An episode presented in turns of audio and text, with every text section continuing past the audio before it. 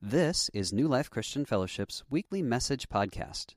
You can find us online at newlifepetaluma.org. And now, this week's message. Uh, my name is Ron, for those of you who are brand new to our church. And uh, I was just thinking this morning as I was praying about what we were about to do, I was thinking of a story that Jesus told one time. He said, You know, the kingdom of heaven is like a giant net that was thrown into the ocean and then it was drawn in and it had all kinds of fish in it. And I don't know what the people of his day might have thought about that, but as I read that story, here's what it reminds me of. In our audience every Sunday, there are people who are brand new, who have literally never been here before. And I want to say a welcome to you. Thank you for taking a step of faith and courage and walking into a place that you've never been before. In our audience, there are always people who are not yet followers of Jesus, but they're checking it out, not sure, maybe even if they believe in God. That's okay. This is a great place to come. We're not going to assume that you believe in God. We're going to assume that you're interested in the spiritual part of your being and that part of the reason that you're here is to investigate if there is a God and if there's something that can be done with the spiritual side that we all have. In our audience, there are always people who are sort of brand new followers of Jesus and just learning how to take those first steps and in our audience, there are people who have walked with Jesus for 30, 40, 50 years and more. And the amazing thing is when we get together, we become this kingdom of God that Jesus talked about. And the great thing is God's okay with all of us right where we are. He meets us right here, meets us right where we are. And my prayer is this morning that no matter where you fit on that continuum, that God will speak to you about what your next step would be. And you'll see how important that is when we get to the end of the teaching this morning. So for the next few minutes, I'm going to be doing that. I do have a couple of announcements to make to, to let you know what's going on in our church. And uh, one is uh, we have some new, what we call growth courses that we're starting. If you want to grow your faith, or if you want to take a look at the basics of Christianity and figure out is that something I can get on board with? Does that seem healthy and whole and right to me? We have a course that will be starting uh, the week of January the 23rd. Um, it's called Exploring Faith, and it will take place right after our service is dismissed that morning. Uh, you can go to the information desk and sign up for that. There's a number of ways. You can go to our website on our church app. Um, believe it or not, this is the 21st century. We can do that stuff now. So um, if you're looking for it, it's out there in all sorts of different places. We're also on the 26th of January starting a course called Finding God in His Names. Did you know that there are more than 15 different names that are applied to God in the Bible. A handful he calls himself, and the majority of those are names, I would call them terms of endearment that people who got to know God began to call him that. Uh, and so you get to borrow the experience of other people in their faith journey. That course is taught by Gordon McGee. And Gordon, I know you're here, right over here. Would you stand up so people can come and talk to you if they want to take that course. There you go. Give Gordon a hand. Gordon is a wonderful guy. He is a deep, deep student of the Bible, and he has walked with Jesus for probably four decades or more, and um, one of my favorite people. So, there are those two things. I also want to point out uh, and invite you to consider actually giving to the church today. Uh, like all other churches, we rely, we don't get government grants or any of those things. We rely totally on the donations of people who come here and who value this ministry. There are some boxes in the back with some envelopes. If you're old school, want to write out a check or put in cash, you can do that. Um, you can go to our, our website or our church app and you can give online. You can even automate your giving like uh, my wife and I do. Um, but I want to invite you to consider that because it's through your donations that we are able to do uh, all the things that we are able to do. And one of the things we recently did is we had a, a tree out in our lobby during the Christmas season called the Giving Tree. And we are raising money toward a house that in June we're going to build for a homeless family in Mexico that's currently being vetted and um, they will be a family in definite need. And there are so many stories around this sort of thing that we'll get into later in the year. Uh, but I just want to say through your generosity uh, during the Christmas season, we were able to raise uh, a little over $3,000 toward that house. So, yes, well done. So, having said all of that, let's jump into our teaching for the day. Now, we're in a teaching series called Heroes Finding Hope from Those Who Have Gone Before Us. And in specific, there, there's an ancient manuscript that's in your Bible. It's, it's called, uh, we commonly call it the book of Daniel. And the first six chapters of that book chronicle and document the events in the lives of some young Jewish um, worshippers of God. And they encounter impossible and insurmountable challenges that, that uh, stagger the mind. And yet, through it all, they not only survive, they thrive. And so we're going to look at their lives and figure out what it is that they did that enabled them to have that kind of faith and last week we opened this series and we learned that, that there were, there was a basic mindset that all of them had and you could wrap it up in three short statements. Let's take, let's take a look at the video screens. And the first is life is hard. Any amens to that? Yeah. Life is hard. Can, can I tell you, just for the sake of expectation, okay? We do so many things to try to keep this place safe for you. We have large HEPA air filters in the back that recycle the air about every 10 minutes in this room. We fog the chairs. We, we do all these things because we want you to be safe. And yet, the experts are telling us this Omicron variant is so contagious that in the next eight to 10 weeks, one out of every five Americans is going to be diagnosed with COVID. That's big, isn't it? Now, thankfully, it's not quite as deadly as its former variants. But you know what? It just means that when we get a chance to be here, we are blessed, right? Yeah, because we're not diagnosed with COVID yet. And so life is hard. It's filled with struggle. But the second thing that they had in mind was not only was life not easy, but it was challenging, but God was at work. Even when they couldn't see it, they believed God was at work. And the third thing that they believed was no matter what they encountered, God was bigger. That there was nothing that they would encounter where God would sit on his throne and go, Oh man, I didn't see that coming. I don't know what to do. No, God's bigger. Nothing in this world presents a serious challenge to God. God's always bigger, and not just kind of bigger, way bigger. And, and these heroes lived with those three things in mind. So today, we're going to jump into the first chapter of the book of Daniel, and we're going to take a look at a story. And I'll move through the story relatively quickly.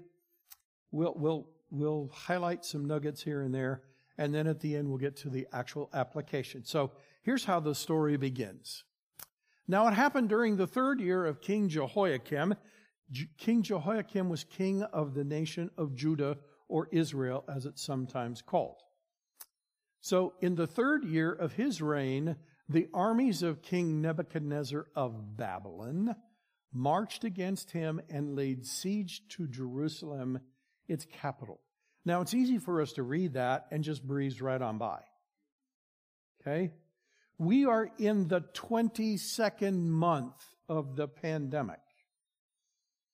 Okay? We have supply chain issues. Have you noticed? When Nebuchadnezzar came and laid siege, he put his army all around the city and he allowed nothing and no one to enter the city or go out. You talk about supply chain problems. And the idea was the army was going to stay there until everyone inside the city walls either starved to death or they came out and surrendered. He literally cut off their supply chain. History tells us this siege lasted for 30 months. I want you to imagine being locked inside the city of Petaluma and no supply trucks are allowed, uh, are, are allowed in or out, no trains, no airplanes, nothing. The whole city is locked down and it's locked down for 30 months. We would still have eight more months to go. It was hard. It was tough. Okay? Let's see what happens. The Lord gave Nebuchadnezzar the victory and allowed him to take King Jehoiakim of Judah as his prisoner. Well, now no one saw that coming. The Jews, the citizens of the nation of Israel, had this firm belief that they were God's chosen people. And they actually were. They, they were. But they took that with a great sense of entitlement and that is because they were God's chosen people. Nothing bad could ever happen to them. And unfortunately, sometimes, if you turn on your TV and you turn into certain religious programs, they will kind of teach you the same thing today. That if you choose to follow Jesus, that you are God's chosen people, and when you do that, nothing but God's favor will come into your life. Well, I want to tell you, God's for you. But life does not work that simplistically. Okay? The problem was the nation of Israel had forsaken the worship of God, and they had taken up the worship of idols, and they had abandoned their temple, and they had desecrated their temple where God said, I'll put my presence. And God took that only about so long, and eventually God said, You know what? I'm actually going to withdraw my favor temporarily as a wake up call. So he allowed Nebuchadnezzar to have the victory. He allowed King Jehoiakim to be taken as his prisoner. And at the same time, he permitted the Babylonian king to rob God's temple of some of its sacred objects or vessels. Why would he do that? Because back in that day, everybody had a God that they believed in. There were no atheists. Everybody had a God. And the belief was that when you went to war, if your God was bigger than the God of the people you fought, you won. And if you lost, their God was bigger than yours. So when Nebuchadnezzar won, one of the things he wanted to do is he wanted to take all these gold and silver objects out of the temple of the nation of Israel and take them back, back to Babylon for two reasons. Number one, as trophies, that his God was bigger than the God of Israel. And number two, he didn't want the people of Israel to ever be able to go back and worship the God that they used to worship. So he basically disabled them from being able to do that. But that's not where the story ends either. And carry them away to Babylon called Shinar, which was the land between the Tigris and Euphrates rivers. For those of you who love geography, that's the Fertile Crescent, really. That's the eastern end and the northern part of the Fertile Crescent. And to fill the treasury of his own gods, Marduk and Nebo. They were trophies for his gods. But it wasn't just these things that he stole and the king. Let's go ahead and read the rest of the story. After the king returned home, he commanded Ashpenaz, chief of the royal eunuchs, to bring some of the Israelites who had been taken captive to the palace. Well, let's just not breeze right past that. Um, at the risk of too much information, here's how Nebuchadnezzar took people from the nation of Israel and took them 550 miles away to Babylon. So, just so you get the idea, 550 miles is pretty much the exact distance between Petaluma and San Diego. So he put them in a human daisy chain. Chain this one to this one, and this one to this one, and this one to this one. And he said, March. And you're going to march 550 miles. And by the way, there's no real good highways at that time. You're marching through the desert. And the king would give you just barely enough to keep you alive. And if you didn't make it, they simply cut you out of the chain and kept moving. And by the time the people got to Babylon, they were malnourished. They were probably greatly dehydrated and their spirits almost for sure were broken. That was part of the deal. The king wanted to literally break the spirit of every Jew. And the only people left in the land were the poorest and those who had no leaders so that they can never rise up and rebel. So that's the setting in which our story takes place. And the king says to the guy that, that kind of rules his palace and administrates the palace, he said, Hey, I know that a bunch of those people from Israel just arrived. I want you to go through and I want you to find the members of their royal family, people that have some possibility of leadership, and, and, and I want to do something special with them. So now let's pick up the story there. he was looking for potential candidates from the exiles to serve in his court, fit young men with no physical or moral infirmities I wonder how he judged that. I don't know. Moving on. Um, handsome, skilled in all wisdom and knowledge, discerning and understanding. Would you say that's a creme de la creme? Yeah. He goes, we're going to take the very best, and that's it. And then let's read what he wants to do with them. Those selected would be, would be taught the language and literature of the Chaldeans, the people who lived in Babylonia, as part of their assimilation into Babylonian court life, the king offered them a daily portion of food and wine from his own table. Let's see how that turns out. They were to be educated for three, three years before serving in the king's court. And from among Judah's exiles, Daniel, Hananiah, Mishael, and Azariah were selected. And those are the names of our four heroes for the morning. Now, what the king is doing is he's putting them in an immersive culture of Babylonian history and thought. So the idea behind the king is if we can take these Jewish people with talent and we can sort of brainwash them, put them through three years of intensive and immersive Babylonian culture, they will forget that they're Jews and they will become Babylonians by thought and by culture. And then we can use them. Okay?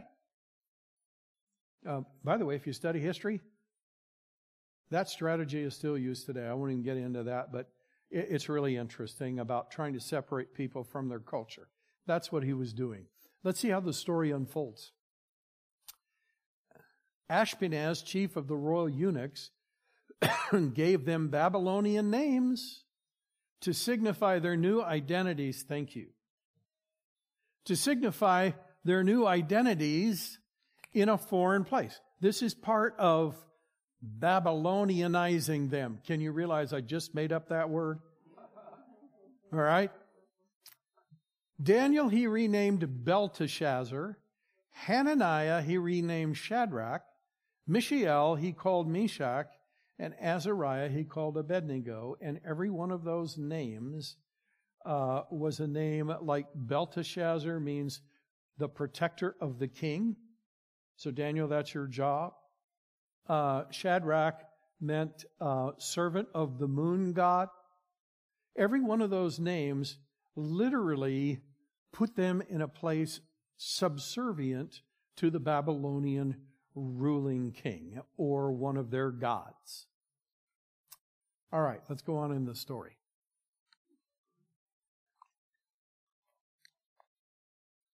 Although the king ate only the finest Babylonian fare, Daniel was determined not to violate God's law and defile himself by eating the food and drinking the wine that came from the king's table. So let's stop right there. What was wrong with that food from Daniel's standpoint? There were two things wrong with it. Number one, all the food that was brought before the king, before it was brought before the king, it was offered to the king's idol in worship. And Daniel took a look, at that and said, You know what? I know it's just food, but I, I'm going to hang on to my Jewish identity. And one of the ways I'm going to do that is I'm, I'm not going to do anything that actually connects me with the gods of these Babylonians. So I'm not going to eat food that has been offered to their God. The second problem with that is when God set up the nation of Israel, He gave them a very strict dietary regimen that you and I today call, call kosher foods. For instance, when it came to meat, they could eat the meat only from animals that had a split hoof. So they had to have a hoof and it had to be split, not like a camel's hoof, which isn't split. And the, the animals had to actually ruminate or chew a cud.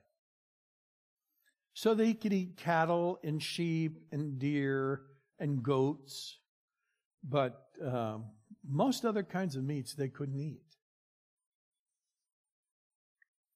Daniel knew that the Babylonian king ate all kinds of meats. Furthermore, Israelites didn't eat any seafood that didn't have scales. That, that was all sorts of things that God had set up. And Daniel looked at the food that was going to be given to him and he realized that a large portion of it was not going to be kosher. And he, that was part of being a Jew. That was part of being an Israelite. And that's why Daniel determined he would not violate God's law. Other translations say he determined he would not defile himself. Now, you know what I find interesting? Here's a little nugget in here. Our four heroes are Daniel, Hananiah, Mishael, and Azariah. But in this verse, it's Daniel who makes the decision. He makes a decision to actually go against the king's command. And because Daniel had the courage, his influence evidently spread to his three friends, and they all decided to do this together. Now, watch how this story unfolds. It goes on to say, So Ashpenaz, I mean, so Daniel asked the chief of the royal eunuchs for permission not to eat that food. Let's see what the response is. Oh, before we get to that, look at this little insert in the text. And it's right there in your Bible. Now, God had given Daniel special favor and fondness in the eyes of the king's chief eunuch. What did we learn last week? Life is hard. What was the second statement? But God is what? At work. Daniel didn't know it. Hananiah, Mishael, and Azariah didn't know it. They couldn't see any evidence of it, but God was already at work in that God was giving this, this Ashpenaz guy great favor toward Daniel. Going on, let's see what his response is. Still, Ashpenaz was concerned. Belteshazzar, notice he didn't call him Daniel. Belteshazzar, your request puts me in a difficult position.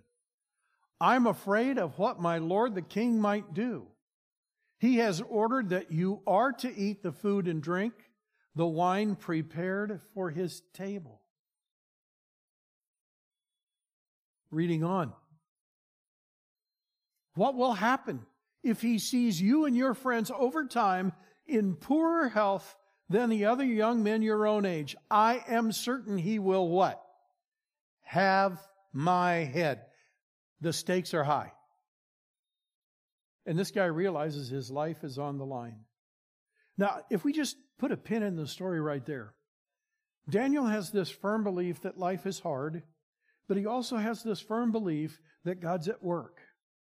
Right now, at this point in the story, does it appear that God's at work? No, their king has been taken captive. They've marched 550 miles in terrible conditions. They finally reached the land where they're going to live in captivity. And just when he thinks God's at work and Daniel gets selected with his friends to be trained to be in the king's court, the hammer comes down. Eat this food. Daniel had every reason to sort of, sort of shake his fist at heaven and go, Really? Have I not been through enough? This too? And the guy turns him down. Take a look. When Ashpenaz refused, Daniel reasoned with the guard whom the chief of the royal eunuchs uh, assigned to watch over Daniel, Hananiah, Mishael, and Azariah. so Daniel starts at the top, and when he can't get uh, the answer that he knows is right, he goes to the guy right underneath. But I want you to notice something else. Daniel, in wisdom, changes his request. What was his quest, request initially? Please don't make me eat that food. Now, notice how wise Daniel is as we read the rest of the story. He says to this guy, Please do us a favor, put us, your servants, to the test for the next 10 days. Not three years that they're going to be in this whole thing, just 10 days. So three years is, is approximately 1100 days, just short a day or two. 10 days is a tiny, tiny, tiny percentage. Daniel says, run us a test for only 10 days. In other words, there's not a lot of risk here. And if at the end of 10 days we're not doing very well, then you can make us eat that food. So there's very little risk now. So you put us to the test, and for the next 10 days, you give us veget- a vegetarian diet and water. And when the time is up, you can see for yourself our condition and compare it to the condition of the other young men who were eating from the king's table. You know what Daniel believes? God's going to do something. He gives God something to work with. Now, see how the story unfolds. Then, after you have seen what has happened, do whatever you think is best with us, your servants. So, see how the 10 days go. So the guard agreed to do as Daniel requested. he tested them on a diet of only vegetables, grains, and water for 10 days. And when the 10 days were up, he looked them over and noticed that Daniel and his friends were better off than all the young men eating from the king's table. How about that? God showed up. Wow. Reading the rest of the story, they looked healthy and well nourished, so the guard continued to hold back their royal rations and replace them with a strictly vegetarian diet. Why did he go vegetarian? Because the Jews had no restrictions on vegetables. They could eat any vegetables. So it was just easier to say, feed us vegetables And we don't have to worry about which foods, which meats we can eat, and which ones we can't. Just give us vegetables. So now, let's go see how the story ends. Through all of this, God conferred upon these four young men superior abilities in literature, language, and wisdom. And God had given Daniel an additional gift too the ability to interpret visions and dreams, which becomes really important later in the story. So God was not only at work helping them appear better, God was at work actually enabling them to learn more and to actually be wiser. And let's see how this plays out. When the three year period of training and conditioning as set by the king was over, the king sent for the candidates, and the chief of the royal eunuchs himself escorted them to Nebuchadnezzar. Nebuchadnezzar. Now, excuse me for a minute as I kind of read between the lines. I love to jump in Ashpenaz's skin.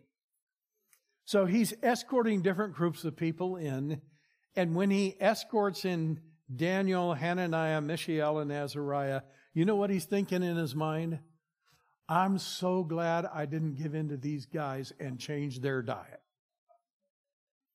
He has no idea that that's been done behind his back. And he marches in with all this confidence. And look what happens. The king interviewed all of them and found that none of the candidates were any better than Daniel, Hananiah, Mishael, and Azariah. So they were all assigned important places in the palace of, uh, in the king's court. Now at this point, it looks like the, the, the board is pretty level, but the next verse sheds a whole new light on what took place. When the king inquired further into their grasp of wisdom and understanding, he discovered that they were better prepared than all the magicians and enchanters in his empire. What do the last four words say? Even how much? Ten times better. Life is hard, but God is at work and God is bigger. And here's how the, the story ends. This is how Daniel came to serve the royal court, a position he safely, and by the way, underscore the word safely because in their culture nothing was safe. We'll talk about that as we go through this. that he safely held until the first year of King Cyrus when his Persian army conquered Babylonia. And then Daniel got started all over again. New king, new culture, new empire. But he safely held it the whole time. Now these four men all thrived in this huge challenge because they had this mindset. And let's take a look at it. It's on the screen right here. The heroes in our stories thrive during great challenges because they all had the same non negotiable in their lives. And that, by the way, is the title for this teaching. It's just called non negotiable. And before I read the rest of it, I just want you to know that all of us have things in our life that we consider non negotiables. No matter what comes our way, we will not negotiate that. I'll give you one of mine. 50 years ago, Monica and I stood before a pastor and we said, I do. You can negotiate about anything from me that you want, and I will share it with you, but I will not share my wife with you. Non negotiable. Yeah. We all have these things. They're our highest values. And in fact, when push comes to shove, we will actually give our lives before we will negotiate them away. Now, what were the non negotiables in these people's lives? They had a faith built on their understanding of who God is and how life works. And we saw it right up at the front. Their understanding of who God is and how life works is wrapped up in those three statements. And here they are. Life is hard. That's how life works. Don't be surprised by that. When struggles come your way in life, that is how life works. Life in this broken world is filled with struggle. I know we don't like it, but it's the reality we live in. And there are ways to thrive in the midst of a broken world. But one of them is not to naively expect that life will not be hard. Yeah, let's not be pessimistic. Let's just be realistic. And if that was the end of the story, that would be pessimistic, right? It's life is hard, but God is at work. Wow. That adds a whole new layer. That's how life works, but look who God is. And God is big. God is bigger. God is greater. This is the narrative that Jesus invites us to live with. You say, I don't know, how can I believe that? Well, as we close, I want to point us to a parable Jesus told one day. And it's so powerful and it's so easy to understand, and yet it's profound. Jesus said, If you have faith as small as a mustard seed. Now, I, I, don't happen to have any mustard seed with me today, but even if I did and I had it in my hand, you would have a hard time seeing it. If you go home and get your pepper shaker, okay, your pepper grinder, and put it on the coarse grind, and you crack yourself some pepper, that coarse ground pepper flake is about the size of a mustard seed. And Jesus said to the people of his day, who were very familiar with mustard, he said to them, If you have faith as small as a grain of mustard seed. That's pretty small, isn't it? And then, as Jesus uh, talked, used this metaphor another time, he talked about a, a power that's within that little grain of mustard. He said, mustard seeds are minute. They're tiny. But the seeds grow into trees so large that flocks of birds can come and build their nest in its branches. Now, what Jesus was trying to say to the people is look, you have to understand that faith is like a living thing. And what we know about seeds is seeds have life in them. That's why we plant them in the ground and expect them to grow because they're like little kernels of life. And Jesus said everybody's faith starts like a tiny kernel, one of the smallest seeds of the garden seeds. Jesus said everybody's faith starts there. But inside that tiny seed of faith, there's this ability to grow a plant so big and so huge that it literally dominates the garden landscape. Listen, Jesus is saying to you and me, faith has that kind of power in your life. Even a tiny bit of it.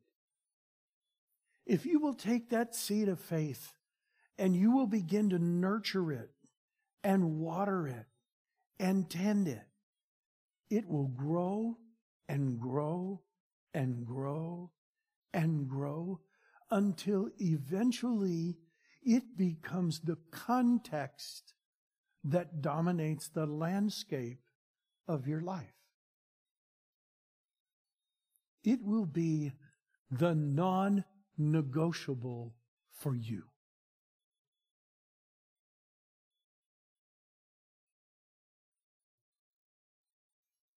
So here's the thing about growing her faith. I want to teach us what faithfulness is, and I want to teach us what our role is, and then we'll close with a couple of quotes. Okay? Here's what faithfulness is. I, oh, I'm sorry, here's what our role is. Thank you. Our role, God's not going to grow your faith for you. He's put life inside your faith so that it can grow. But if you take your mustard seed and you leave it in, in the garden cabinet and you never put it in the ground, what's the likelihood it's going to grow? Not very good, right? So God's given you this faith like a grain of mustard seed. It's our job to not only put that in the ground, it's our job to tend it and water it and to feed it. Because every living thing, if you feed it, it has the, it has the potential to thrive and grow. But if you don't feed it, it will die. That's true of every living thing. You cut off its food supply, it dies. So our role then is to constantly feed our faith so that it becomes this non-negotiable foundation of our lives. How do we do that?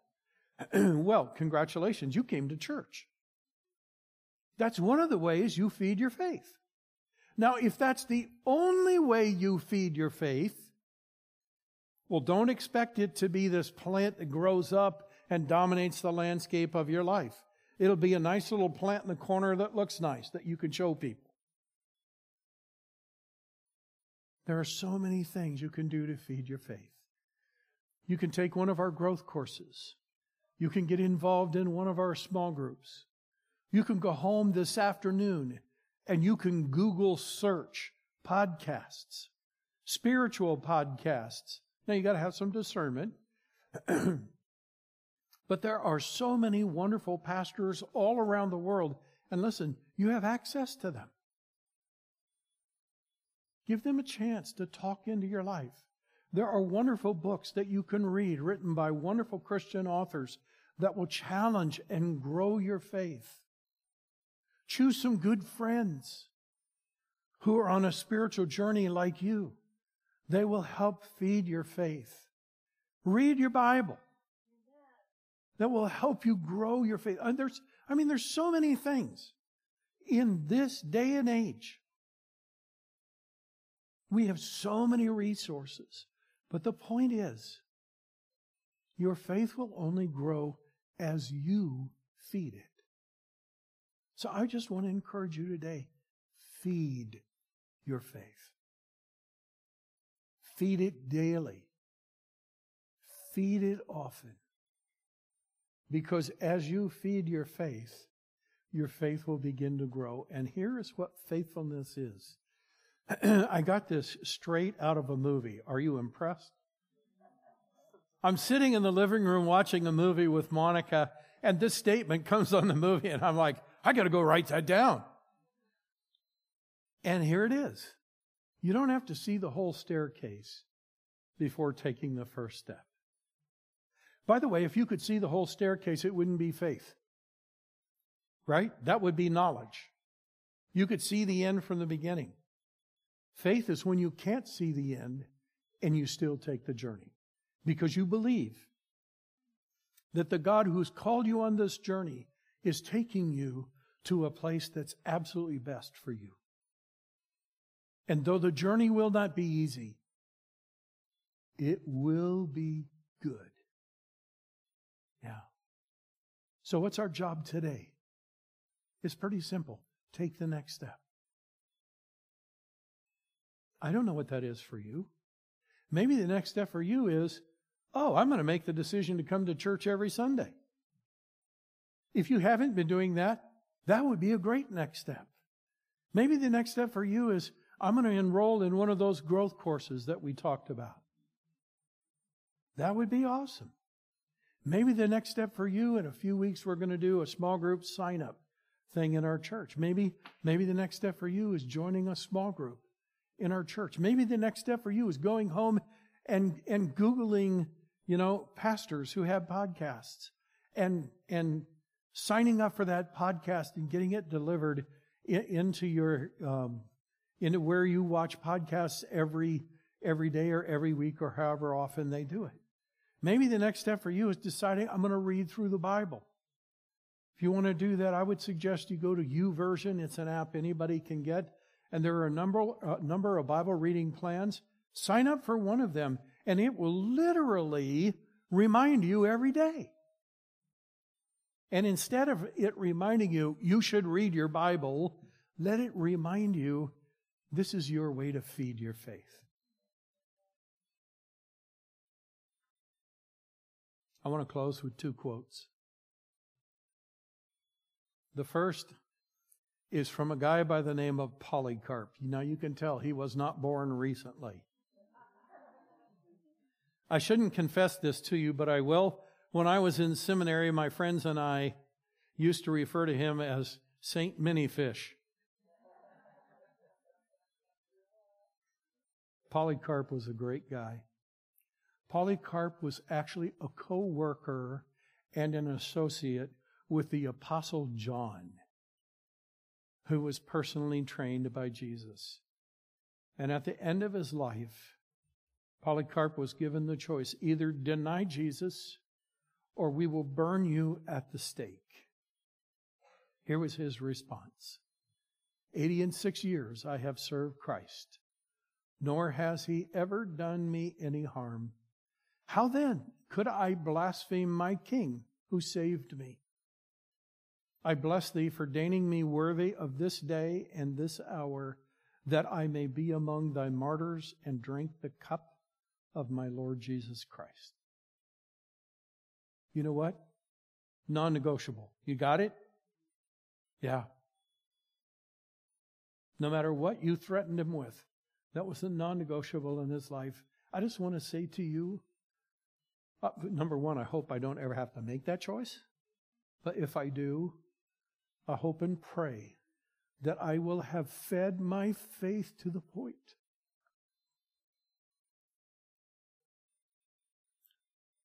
that I could say that and that I would say that.